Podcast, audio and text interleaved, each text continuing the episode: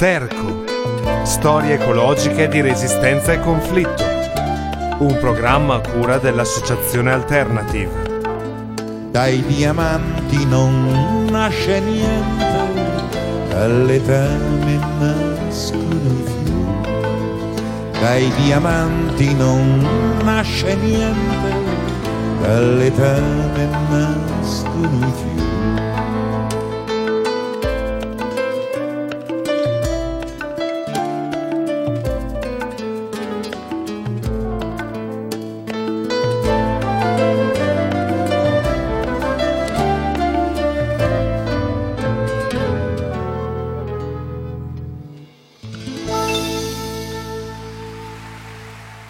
Ciao a tutte e tutti, bentornati a una nuova puntata di Sterco. Oggi eh, parleremo di impronta ecologica, eh, un tema molto interessante eh, e lo spunto da cui vorremmo partire per parlare di questo tema in realtà sembra non c'entrare assolutamente niente con l'impronta ecologica, ma eh, il nesso ve lo spiegheremo perché c'è ed è quindi un, un aspetto di, di suspense che vi lasciamo fin da subito. Iniziamo quindi, come nostra consuetudine, da un fatto. Il fatto è, eh, avviene il 29 dicembre del 1958. Alle 5 del mattino le truppe rivoluzionarie comandate dal comandante Ernesto Guevara, detto il CE, iniziano l'assalto alla città di Santa Clara. I 350 uomini che sono comandati da Guevara hanno di fronte un numero impressionante di soldati governativi, circa 4.000, con, eh, supportati anche da 10 carri armati. Ma ciò nonostante la determinazione degli uomini di Guevara, eh, la demoralizzazione dei soldati governativi dopo la serie di vittorie che i Barbudos avevano ottenuto nei mesi precedenti, la disorganizzazione totale delle linee di comando e la corruzione, fanno sì che, eh, come nei migliori romanzi, la mia commozione è evidente nel raccontare questo, video, questo, questo fatto, come nei migliori romanzi, eh, i rivoluzionari, i 350 uomini di Guevara, riescono a espugnare la città perché in, a mezzogiorno del primo gennaio si arrende. Ecco, Santa Clara poi costituisce l'ultimo episodio militare di rilievo della, della rivoluzione cubana. E infatti, una settimana dopo, Fidel Castro entrerà a La Habana e inizierà, diciamo, l'esperimento eh, di socialismo cubano. Il nesso con l'impronta, col concetto di impronta ecologica, che mh, dopo nella puntata spieghiamo un po' più nel dettaglio cos'è, c'è nella misura in cui eh, il regime eh, cubano avvia tutto un percorso di sviluppo dell'isola che lo porterà, fino ai giorni nostri, ad avere una, un caso unico a livello mondiale di eh, basso eh, impatto a livello ambientale del proprio stile di vita. E questo è un argomento assolutamente interessante per noi che ci occupiamo soprattutto di ecologia e ambiente. Vi lasciamo un po' di suspense prima di spiegarvi meglio questo nesso e partiamo subito col primo pezzo che è un omaggio al comandante Guevara e hasta sempre della Casa del Vento. En el camino encontró injusticia y dolor Su marcha se convirtió en la lucha por la igualdad. Su lucha es nuestra lucha. Su nombre es Comandante Ernesto Che Guevara.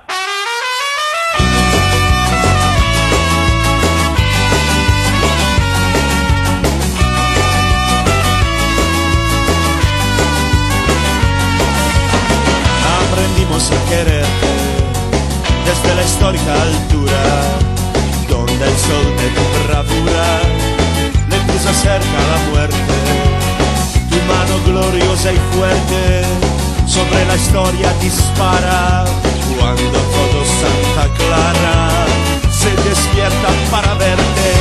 Aquí se queda la clara, la entrañable transparencia de tu querida presencia, comandante Che Guevara.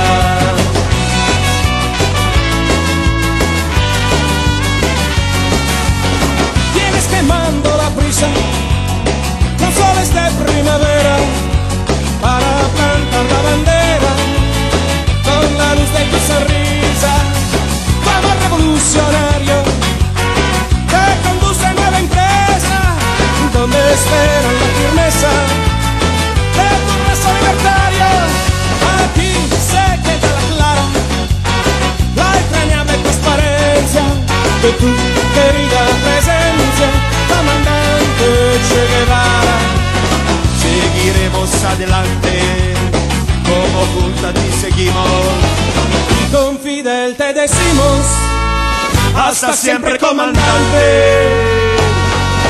aquí se queda la clara, la entrañable transparencia de tu querida presencia, comandante Che Guevara, de tu querida presencia, comandante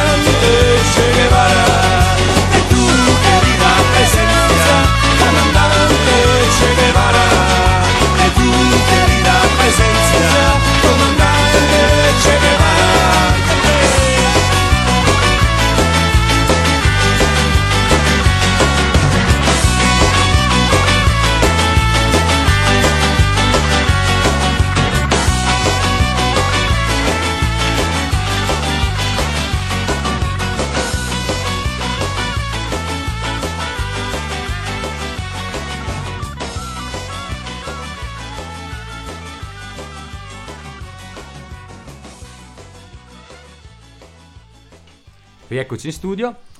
Allora, eh, dicevamo che la puntata di oggi era eh, dedicata al tema dell'impronta ecologica. Allora, per fare chiarezza, spieghiamo subito di cosa si tratta.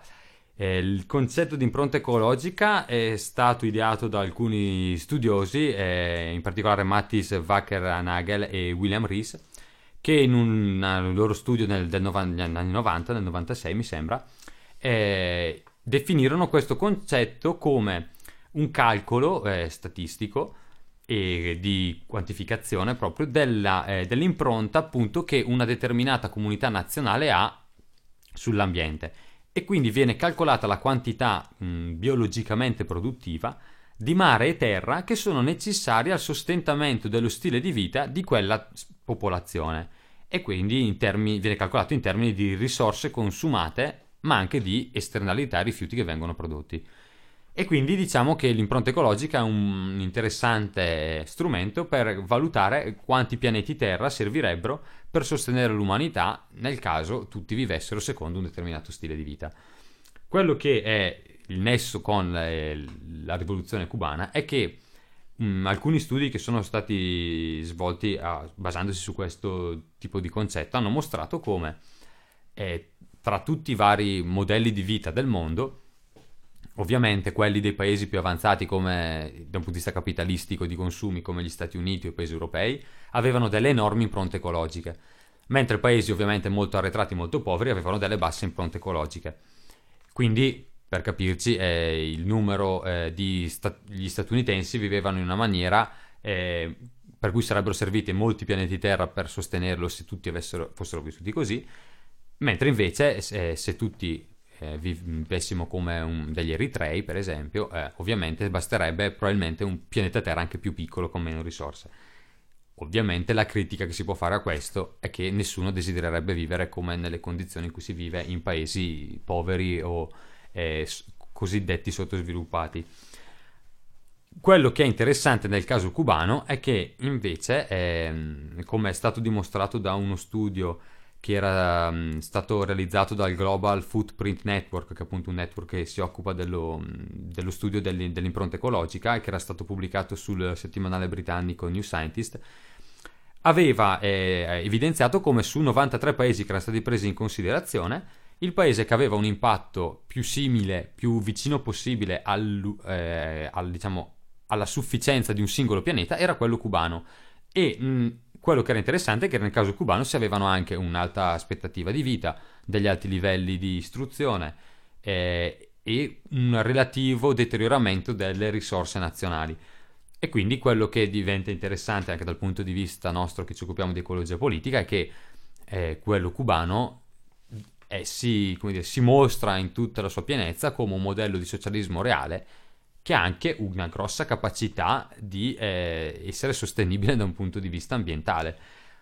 Ovviamente a questo i cubani sono stati in buona parte costretti dall'embargo che hanno subito da parte degli Stati Uniti, ma questa situazione che si è venuta a creare anche per motivi sostanzialmente geopolitici e storici non determinabili dai dirigenti cubani, ha fatto però sì che il modello di sviluppo adottato da- dai castristi fosse eh, gioco forza orientato a un basso consumo di risorse eh, petrolifere e, e a un'alta capacità di riciclo, di riutilizzo, di reinventarsi modalità eh, di utilizzare gli spazi e le risorse e, quindi, e di far fruttare quello che eh, il territorio e le risorse, tra l'altro scarse dell'isola, offrivano.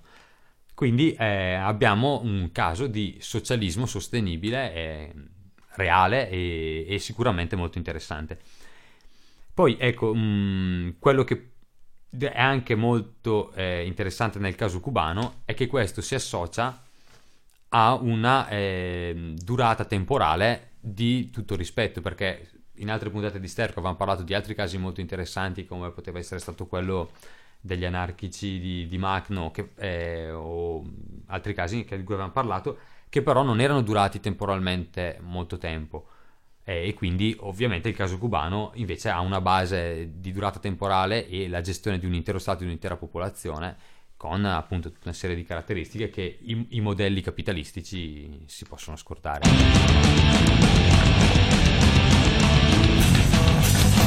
isolato, un'isola bando firmato strisce stelle. Sogno di lotta dei popoli del mondo Incubo reale del capitalismo. Hanno cercato la tua gente da sbagliare Compensa libertà e ricchezza materiale. Non pensavano certo di fallire E hasta la vittoria di sentirsi dire Del sogno americano Ne puoi fare a meno Guarda chi da anni lotta contro Stelle e strisce Da sempre resiste.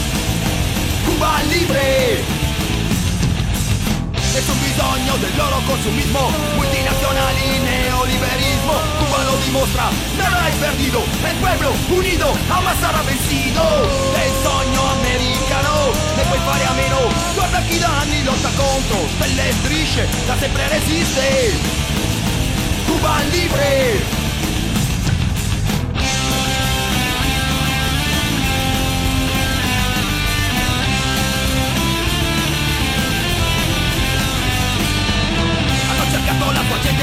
sbagliare con questa libertà e ricchezza materiale non pensavano certo di fallire. E hasta la vittoria di sentirsi dire. Del sogno americano ne puoi fare a meno. Guarda chi da anni lotta contro delle strisce da sempre resiste. Cuba libre El pueblo unido jamás será vencido. El pueblo unido jamás será vencido. El pueblo unido jamás será vencido. El pueblo unido jamás será vencido. Del sogno americano puoi fare a meno. Guarda chi da anni lotta contro delle strisce da resiste. Cuba libre. Cuba libre. Cuba libre. Cuba libre.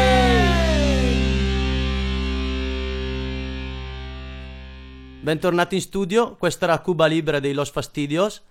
E vorrei tornare un attimo a quello che ha detto prima Joe eh, riguardo alle ragioni storiche e anche legate a fattori esterni, esterne, eh, no, fattori esterni della impronta ecologica virtuosa di Cuba eh, per evidenziare meglio anche un legame che c'è invece eh, legato alle ragioni interne, alle ragioni eh, politiche eh, di, questa, di, questa, impronta ecologica cubana, eh, sottolineando questa connessione tra egalitarismo, tra socialismo, almeno nell'utilizzo delle risorse, delle, di condivisione delle ricchezze, e sostenibilità ecologica, eh, proprio perché tante volte si, si dice ehm, per avere una bassa impronta ecologica dovremmo, tra virgolette, passatemi il termine, diciamo, tornare all'età della pietra e vivere diciamo senza più diritti, senza possibilità di studiare, senza la sanità, con un'aspettativa di vita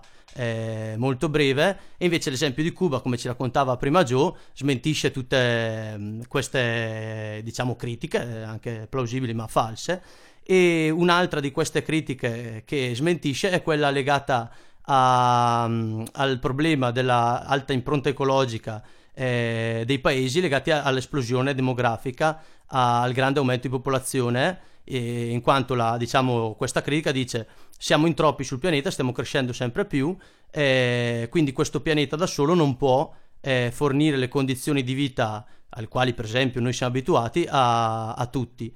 Questa è una menzogna in quanto sappiamo che grazie allo strumento dell'impronta ecologica che in paesi sviluppati come vengono chiamati tipo gli Stati Uniti eh, la, la, popolazione viva co- con un'impronta ecologica pari a 20 volte è quella che la Terra eh, ha 20 pianeti, diciamo così. Come se, da- come se tutti vivessero come loro, eh, si dovrebbero avere 20 pianeti per l'umanità. Invece eh, il modello di vita eh, cubano, per esempio, sarebbe sostenibile da questo pianeta, sarebbe un modello eh, appunto sostenibile e assumibile da tutti i paesi del mondo eh, per abbassare la propria impronta ecologica. Tra l'altro, con mh, secondo me un aspetto fondamentale che è, mh, diciamo, nel caso cubano, noi abbiamo un modello di socialismo reale che ha ovviamente delle forme di controllo su quella che è l'economia e le dinamiche di mercato che sono ovviamente indigeribili da un punto di vista del capitalismo. Quello che diventa interessante come critica di ecologia politica, di ambientalismo, è che mm, si potrebbe dire ai sostenitori, fautori del liberismo, del modello capitalista dominante oggi, Beh, signori, il vostro modo di gestire eh, l'economia ha un impatto ambientale che eh, nella- nei paesi che dal vostro punto di vista sono evoluti e virtuosi è assolutamente insostenibile. Quindi eh, abbiamo il contraltare di un modello che invece dice questo modello di economia e di gestione delle risorse è ovviamente diverso dal vostro, si basa su concetti e principi completamente diversi, ma è sufficiente per quelle che sono le risorse del pianeta. Quindi eh, il caso cubano diventa un- uno strumento eh, interessantissimo anche perché si sviluppa nel lungo periodo. Eh, in questo modo si può dimostrare come si possano garantire determinati livelli di sanità, di istruzione, eh, di welfare sociale eh, anche con un'impronta ecologica sostenibile rispetto a quelli che sono i bisogni e le necessità di questo pianeta. Poi, mh, nel caso, eh, un, un tema interessante che si può sempre correlare a quello che quando si parla di impronta ecologica è pensarla anche sul nostro di modello di vita, perché eh, il caso italiano eh, mostra come, diciamo, le varie ricerche che sono state fatte sul metodo dell'impronta ecologica dimostrano che l'Italia ha un consumo eh, di risorse che è triplo rispetto a quello che è la sua reale disponibilità. Quindi se tutti vivessero all'italiana servirebbero circa tre pianeti Terra. Eh, quindi è anche interessante considerare come l'impronta ecologica ci, ci dia una quantificazione in termini proprio di quantità di terra, di ettari, di risorse di pescaggio, di raccolti agricoli che sono necessari per sostenere una certa modalità di vita. L'esempio dell'Italia ci dà altro, ci dà modo nuovamente, eh, diciamo, di negare questa critica legata all'aumento della popolazione, proprio perché, per esempio, mi è venuto in mente mentre facevi eh, il tuo discorso, l'Italia è un paese nel quale l'incremento demografico è quasi pari a zero. Se non ci fossero, per esempio, se non fosse stato grazie agli, agli emigrati, saremmo in recessione demografica. E questo non è un fatto isolato, magari nel nostro caso è particolarmente accentuato, ma lo abbiamo in tutti i paesi che chiamiamo sviluppati e quindi abbiamo proprio nella realtà dei fatti eh, che paesi quale- nei, nei quali la popolazione non cresce continuano comunque a consumare e avere un'impronta ecologica molto maggiore di altri paesi sottosviluppati con, eh, milioni, con centinaia di milioni di abitanti. Sì, peraltro poi eh, questo, questo tipo di impronta ecologica ha un prezzo, perché comunque poi anche tutta una serie di problematiche del territorio italiano, come il dissesto idrogeologico che abbiamo visto nei, nei- nei recenti inverni, o fenomeni anche come i tornado che distruggono migliaia di, di alberi. eh, Sono comunque legati anche a questa tipologia di impronta ecologica, perché è ovvio che se l'impronta ecologica eccessiva è legata a un singolo paese, ovviamente questo a livello planetario ha un relativo impatto, ma se eh, andiamo a vedere i dati relativi appunto alle impronte ecologiche dei diversi paesi, si vede come alcune delle principali economie mondiali o alcuni dei paesi forte- an- anche con un forte impatto a livello demografico globale abbiano delle impronte ecologiche insostenibili. Oltre agli Stati Uniti si possono citare ovviamente tutti i paesi europei, ma anche, e questo è il problema dell'esplosione delle nuove economie, anche paesi come l'India e la Cina si avvicinano sempre più ad avere impronte ecologiche insostenibili. E questo ovviamente a livello planetario diventa un pro- problema non indifferente. La cecità di tutti quegli istituti internazionali economici che continuano nonostante tutto a rimandare i- questi mantra della crescita a tutti i costi, non fanno altro che mostrare appunto una, una illogicità del sistema che, che ci governa. Eh, prima della pausa musicale mi viene in mente una provocazione da fare e mi viene da dire che le, le politiche neoliberiste e i paesi occidentali, i paesi che stanno seguendo la via dello sviluppo, hanno un atteggiamento verso la questione ecologica eh, fortemente ideologico, proprio diciamo come provocazione, come risposta alla critica che viene fatta magari al socialismo, al marxismo.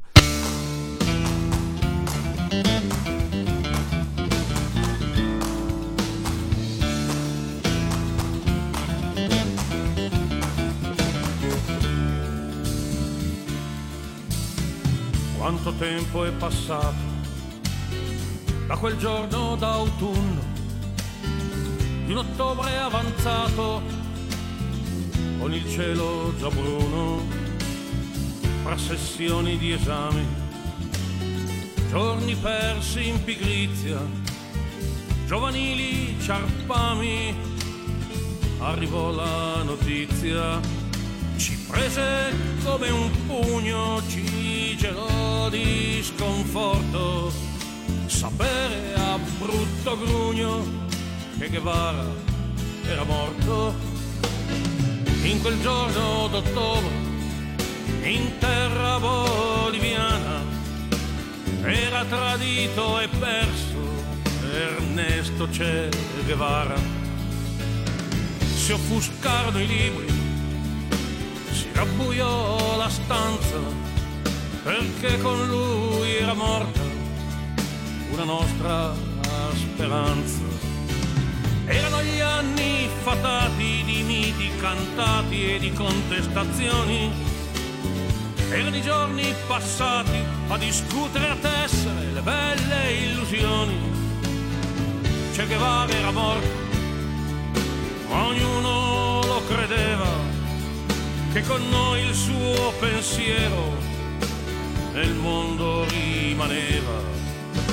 Che Guevara era morto, ma ognuno lo credeva, che con noi il suo pensiero nel mondo rimaneva.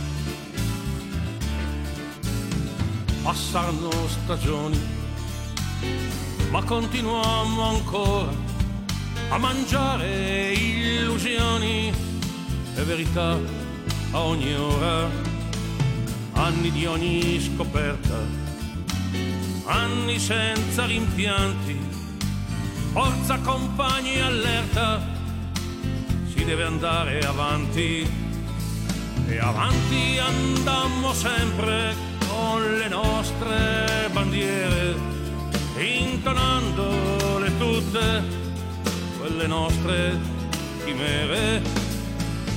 In un giorno d'ottobre, in terra boliviana, con cento colpi è morto Ernesto Che Guevara. Il terzo mondo piange, ognuno adesso sa che Che Guevara è morto, mai più ritornerà ma qualcosa cambiava, finirono i giorni di quelle emozioni e rialzarono la testa i nemici di sempre contro le ribellioni. Che Guevara era morto e ognuno lo capiva che un eroe si perdeva e qualcosa finiva. Che Guevara era morto e ognuno capiva che un eroe si perdeva e qualcosa finiva.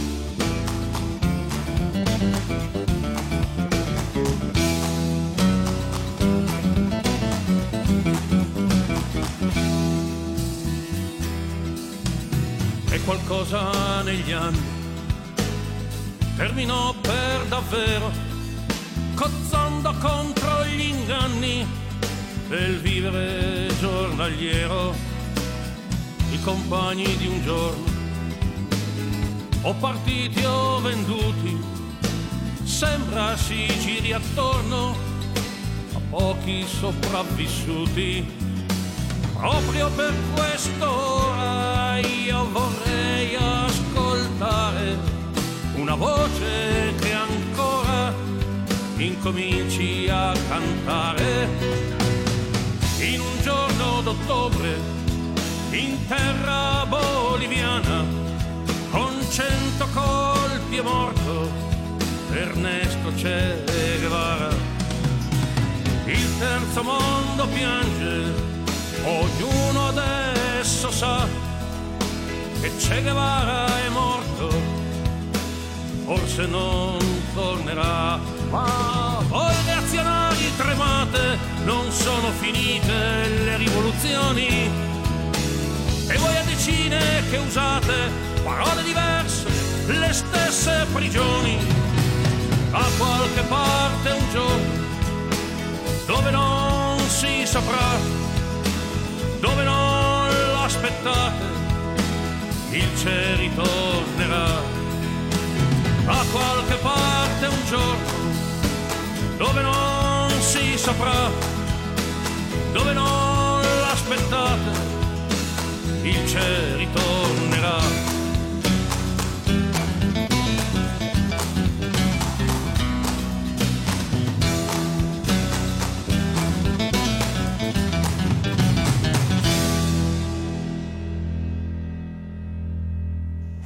Rieccoci in studio dopo stagioni di Guccini. Eh, ecco, per tirare un po' le somme della puntata di oggi, che appunto partendo dalla rivoluzione cubana e passando attraverso il modello di socialismo reale sostenibile che Cuba appunto ci ha dimostrato per 50 anni, ci ha consentito di parlare di questo tema dell'impronta ecologica. Noi volevamo, diciamo, eh, lasciarvi con alcune considerazioni su quelle che attraverso vari studi fatti negli ultimi anni sono delle indicazioni mh, pratiche per la riduzione dell'impronta ecologica. Ovviamente sono indicazioni macro che però secondo noi eh, sono utili perché danno una bussola anche a chi magari si occupa in varia maniera di questioni ambientali, anche in, in mobilitazioni o forme di lotta, e che dicono un po' su che tasti si dovrebbe più spingere, su che fronti è importante agire per cercare di eh, insomma, affrontare questo problema dell'alta impronta ecologica dei nostri modelli di vita.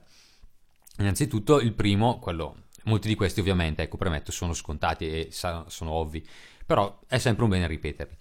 Beh, allora, il primo ovviamente è quello energetico, eh, la modalità di produzione dell'energia che utilizziamo è troppo, è, è troppo impattante, quindi il passaggio a modelli più sostenibili la questione dell'allevamento animale che ha un impatto enorme quindi il, tutto il discorso legato agli stili alimentari. La questione del modello di agricoltura, connesso ovviamente a quello anche dell'allevamento animale, eh, le modalità di smaltimento dei rifiuti e eh, le modalità di appropriazione delle risorse cosiddette primarie e con tutto il ciclo che vi è connesso, quindi la deforestazione, la, lo sfruttamento minerario e, e così via. Ecco, quindi questi fronti che sono ovviamente i fronti primari di, le, di molte delle lotte ambientali, però ecco, sono da ricordarsi anche temi importanti a, a livello di contrastare il costante debito in cui siamo rispetto al pianeta perché questo pianeta abbia delle condizioni vivibili eh, ottimali per la specie umana. Sull'onda di questo vi lasciamo e vi diamo appuntamento la prossima settimana. Ciao a tutti e grazie. Ciao a tutti e a tutte.